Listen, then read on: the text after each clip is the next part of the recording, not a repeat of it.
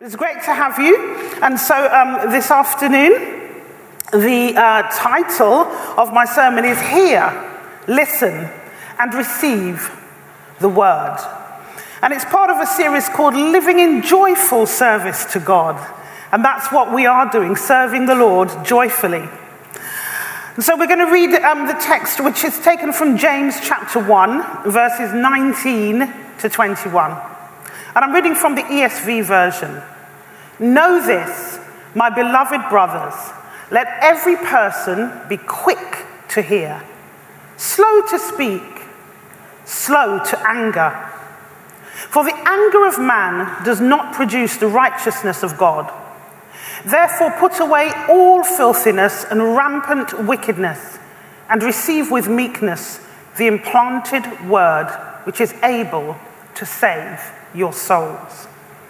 So, the context here James is giving instructions to probably the Jewish Christian community.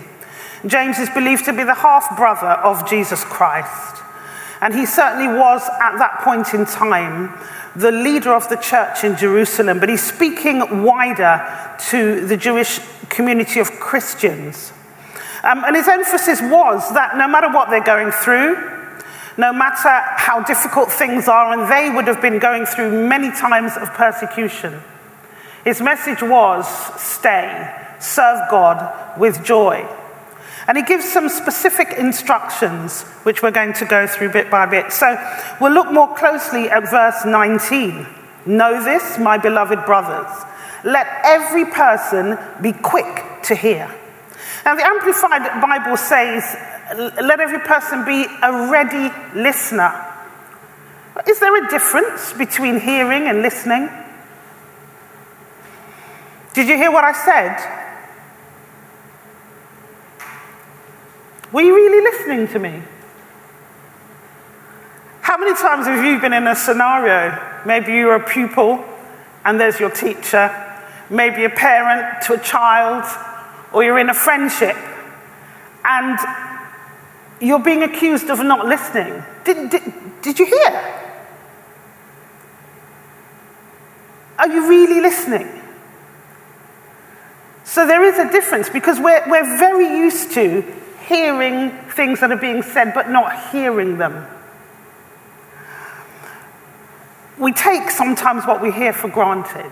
So I'll give you an example. If, if you've ever taken the time to sit down and type out a sermon that you've listened to, you would be amazed at what you missed the first time round, the second time round, as you begin to see the depth of what's been said and the many, many words that you missed when you thought that you were hearing what was being said.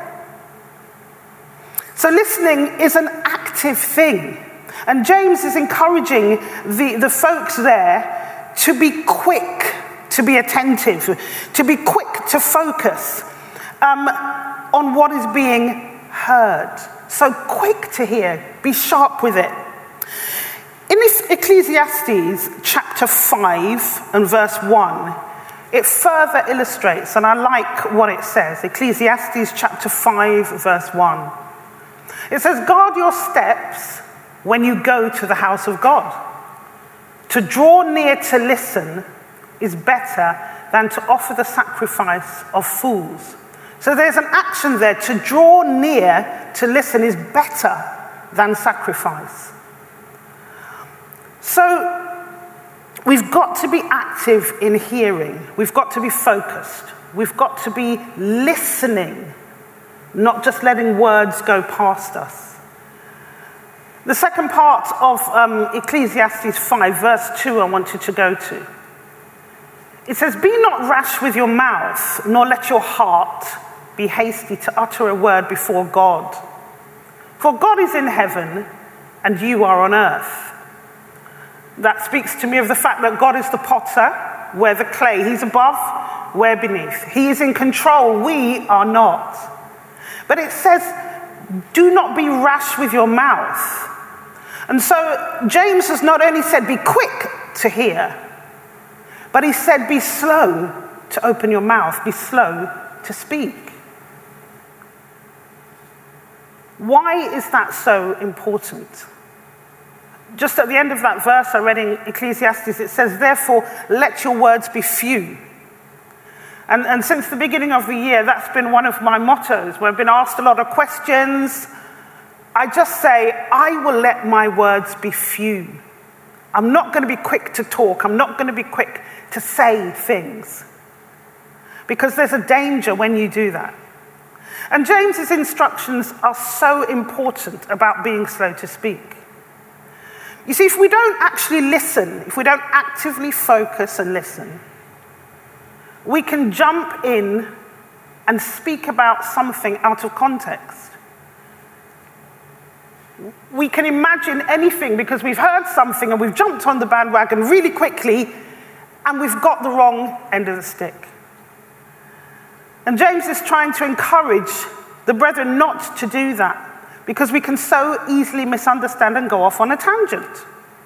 And we can so easily listen to so many of the voices that are out there. And imagine us today. What is not on the internet to listen to, especially in lockdown? What are people chasing after? What words have we ourselves as Christians been listening to?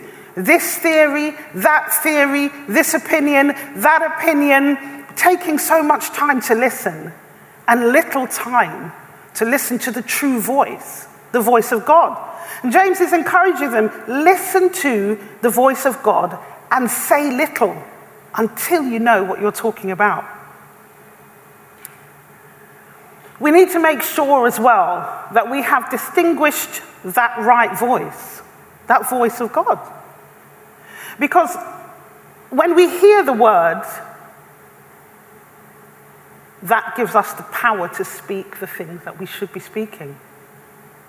And the power is hidden inside of the word, and we'll come to that a little bit. So James has said, be quick to hear, but be slow to open your mouth. And then he says, be slow to anger. And that's the third instruction in verse 19 what this verse points us to is what are the results of not hearing well and therefore speaking out of turn. Yes, we misunderstand and we can become angry. And there are many ways in which we can sin, but the Bible speaks a good number of times about the effects of being angry. Well, look what happened to Jonah. So angry with God, he ended up in the belly of a whale. So angry he was with God. Didn't want to do what God wanted him to do. I'll tell you a little story about my own journey. When I was a little girl, I, I had a quick temper. I'm sure I haven't got a quick temper now. But I had um, a, a fairly fierce temper. And I was given a bone china tea set by a friend of mine. Stunning. I loved playing with this tea set. I loved it. My older sister, she asked me if she could play with it. I didn't want her to play with it because it was mine. And it was my gift and my present, and nobody else had the right to it. Remember, I wasn't born again when I was a little girl. And so she tried to take the box, and I took the box, and she took the box, and I took the box, and then I began to shake the box because she wasn't going to have it, it's mine.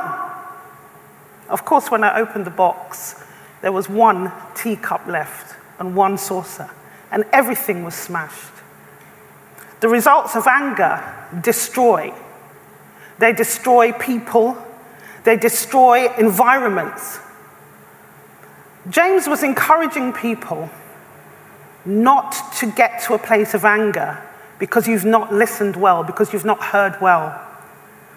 Why? Let's look at verse 20. And so we see in verse 20 the anger of man does not produce the righteousness of God. But I like the way that it says this in the Passion Translation. For anger doesn't make us good, as God demands that we must be. So anger makes us the opposite to what God is saying that we should be and can be and will be. If we're born again, then we have to fulfill the purpose of God in our lives. God demands that we must be good people, godly people, holy people. And that takes me to a little pause here because today it would seem that I am talking to people who are born again, as was James in the Bible.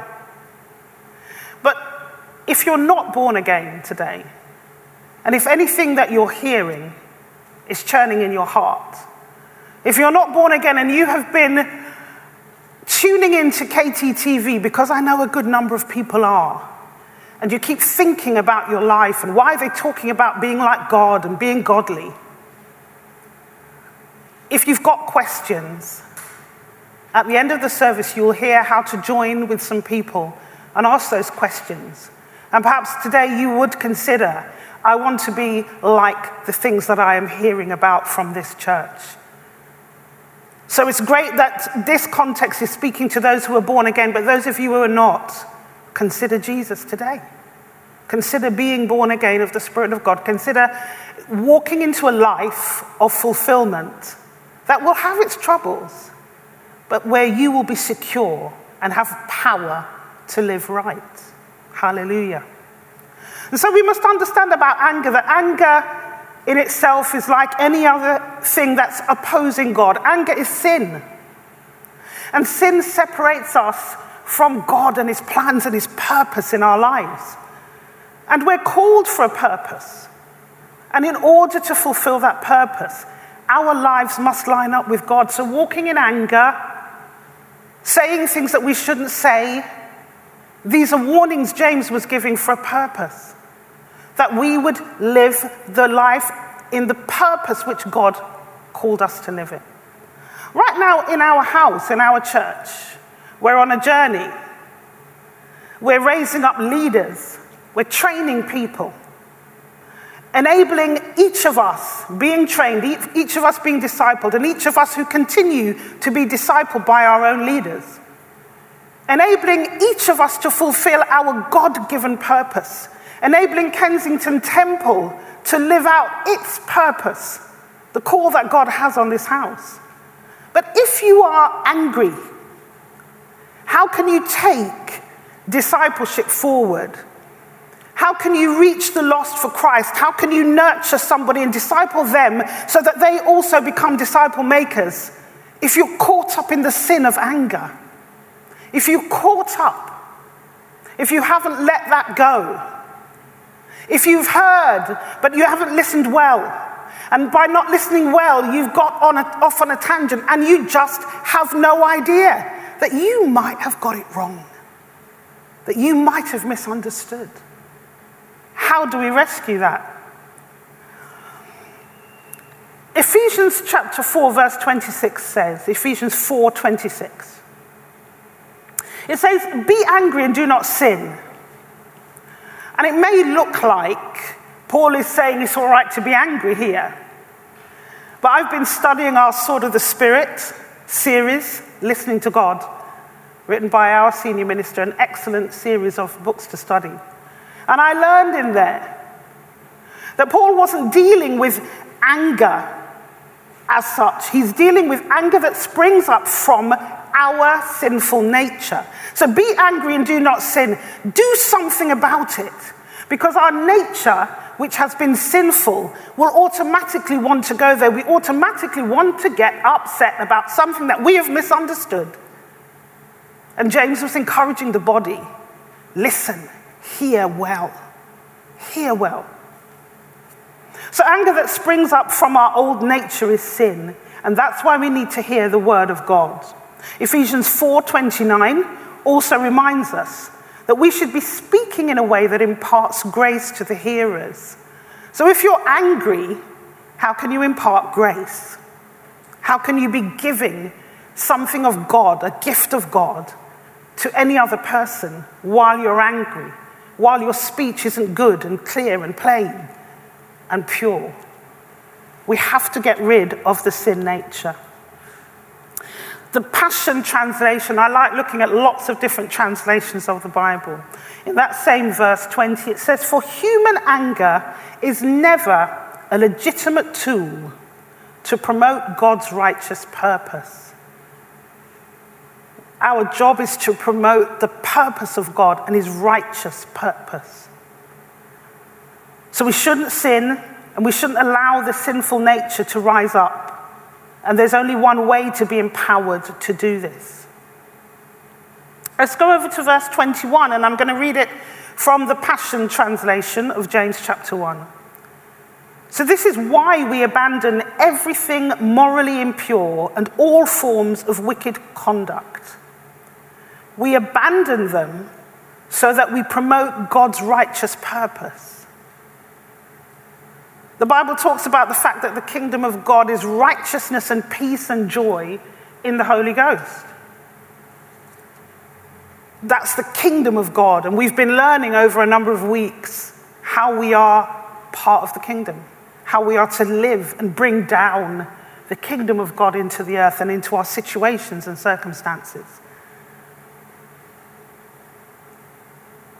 So we want to be people who promote the righteousness of God.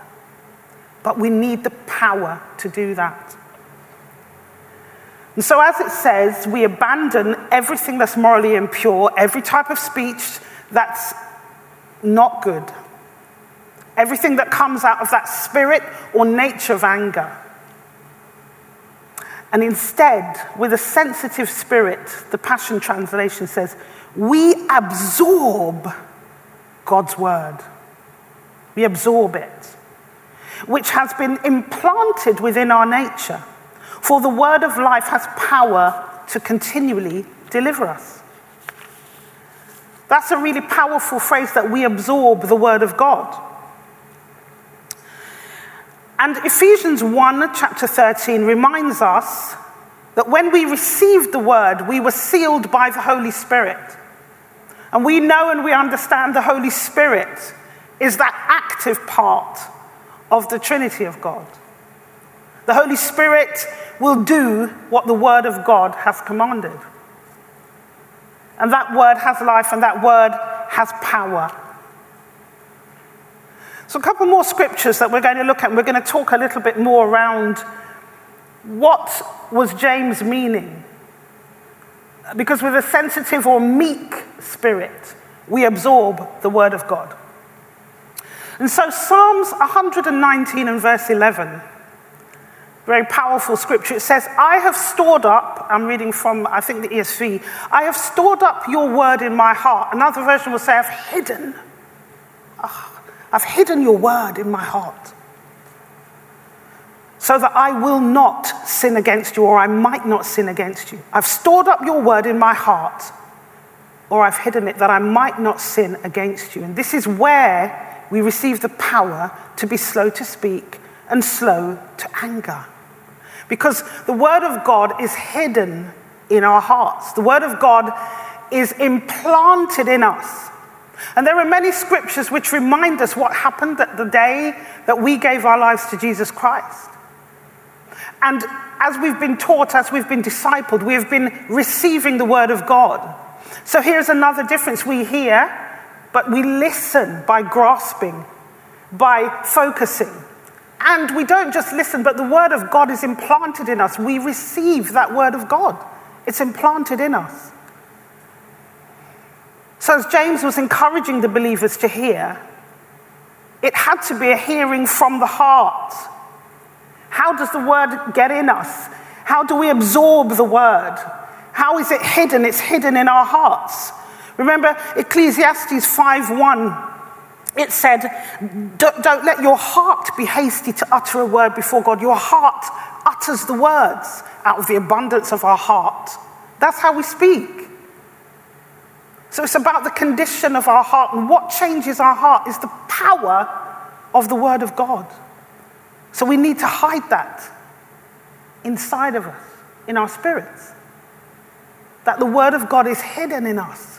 We read, we hear, we listen, we grab, we absorb the powerful Word of God that changes us. The other scripture that I wanted to look at is in Hebrews chapter 4, verse 12. For the Word of God is living and it is active. It's sharper than any two edged sword, piercing to the division of soul and of spirit, of joints and of marrow, and discerning the thoughts and intentions of the heart. So, why are we empowered not to be angry? Why are we empowered to be able to hear, to be able to absorb, to be able to receive the word of God? That word is alive and active. It's as alive and active as an insult that you might receive and become offended by. And how easily we are offended. The second you hear something negative being said about you, boom, there it is, it rises up. Offense is taking place. And you're angry because you take that word as alive. But take that word of God because it's living, it's active, it's alive. It's sharper than any two edged sword. And that word is alive inside our hearts so that we're empowered to live out our salvation. And that's what that final verse says in verse 21, doesn't it? It says, Put away all filthiness and rampant wickedness and receive with meekness the implanted word, which is able to save your souls. But that's talking about being saved, walking out your salvation, taking that word which is able to keep you, which is able to help you and empower you to walk out your salvation, to live it out. So I ask the question today are we hearing and then just ignoring, forgetting? Or are we really listening, tuning in, as James encourages his body, that we're grabbing, we're focusing on what we're hearing? And as we focus, is that word being implanted in us today? That word that will carry us into our community, into the nations of the world. Are we hiding that word, receiving it to change our lives? Because that word will change our lives. Hallelujah, Lord. Hallelujah. Thank you, Jesus.